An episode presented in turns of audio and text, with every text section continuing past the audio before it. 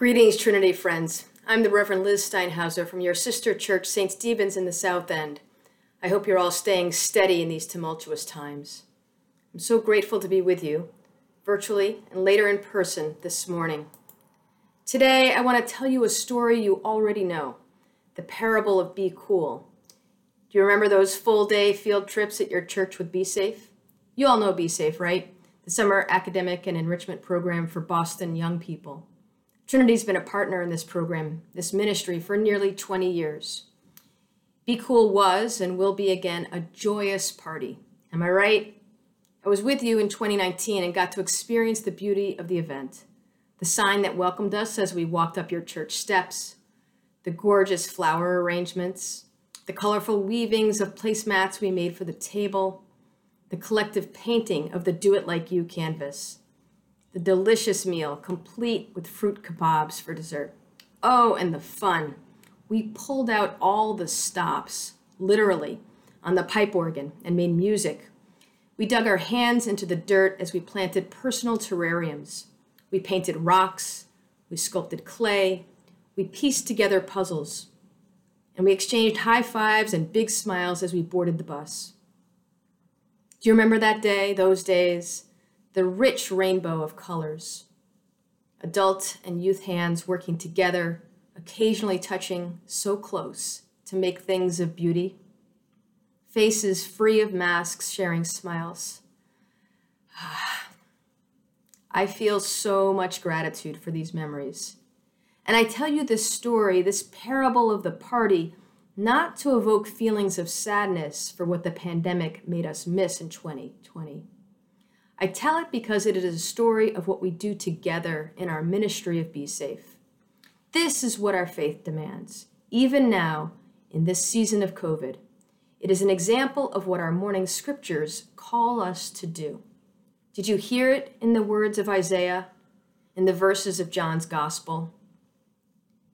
Isaiah reminds us, certainly, that we are to bind the brokenhearted, proclaim liberty to the captives, and release the prisoners. And listen carefully, we are also called to this to bring good news, to give a garland of flowers, to anoint with the oil of gladness.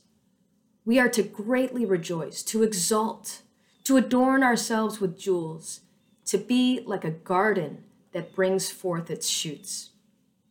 This is a message of beauty and possibility. This is the prophecy that Isaiah brings to a people who had lost their land, their homes, everything to an invading army, and were now living in exile in Babylon. Isaiah was commanding his listeners to have joy. Our gospel has a similar message of hope. John the Baptist says to the people who come out to the desert to see him, Get ready, prepare the way. Good news, light is on its way. Something better is right around the corner.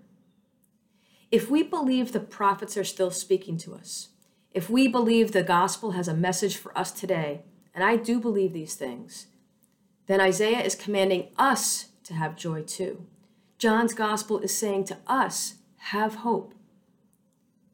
I find this similar to the message of one of my favorite saints, Dorothy Day, the founder of the Catholic Worker Movement.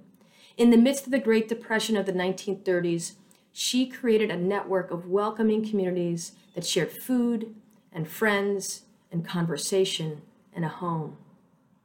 Dorothy Day said that as Christians, it is necessary that we cultivate a spirit of joy. If we act joyfully to bring joy to others, it makes us feel joyful. We are called, she said, to the duty of delight. Now, I don't know about you, but this is a hard message for me to hear, to really take in. The news of these past months, this past week, has been heartbreaking. 3,000 deaths a day, long term suffering for those who survive COVID, an outrageous and obvious racial disparity in how this disease impacts Black and Brown and Native communities, and how our healthcare system is not designed to deliver equal care economic devastation, unemployment rates in our St. Stephen's community are above 75%. Add to this regular reports of how our police forces do not protect black and brown communities, the righteous anger of the uprisings across our country, reacting to years of abuse and death, and the divisive rhetoric that has put our civic society, our democracy, at real risk of collapsing. It's enough to make a person want to stay in bed. Amen? It is a challenge to be joyful. It is difficult to find things in which to delight. It can be hard to have hope. And yet, even in exile, even during the Great Depression, even during a pandemic, as Christians, we must, as part of our faith, do our best to recognize the beauty and joy around us. We have a duty to delight. We are called to gratitude. Our faith demands we hope for better things and that we believe this is possible here on earth right now. That parable of Be Cool is a blessing because it is a story of making joy, delight, and hope happen in Be Safe. And I am grateful for this and for you. We did this. We made joy, even in 2020. Now, granted, the COVID virus created many obstacles and sadness. Field trips, meals together, even hugs were canceled. Nevertheless, we, the community of Be Safe, persisted. We played socially distant Uno.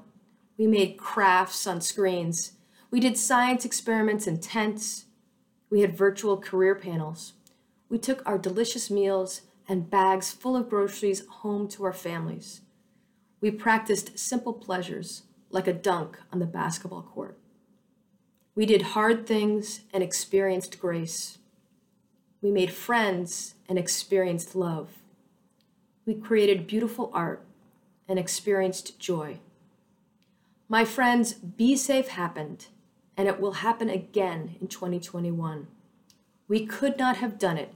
We will not be able to do it again without you.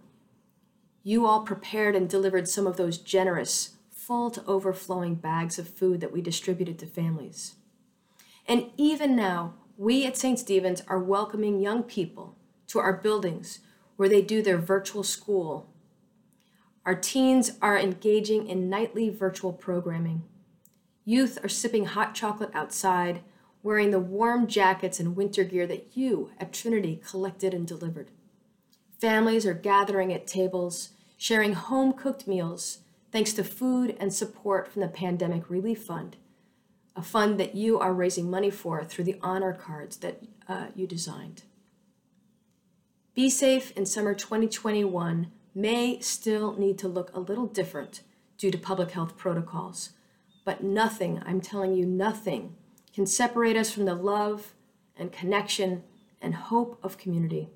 We will create joy. We will delight. And I am so grateful for this, so grateful for you, and so grateful to be in this ministry of Be Safe with you. Amen.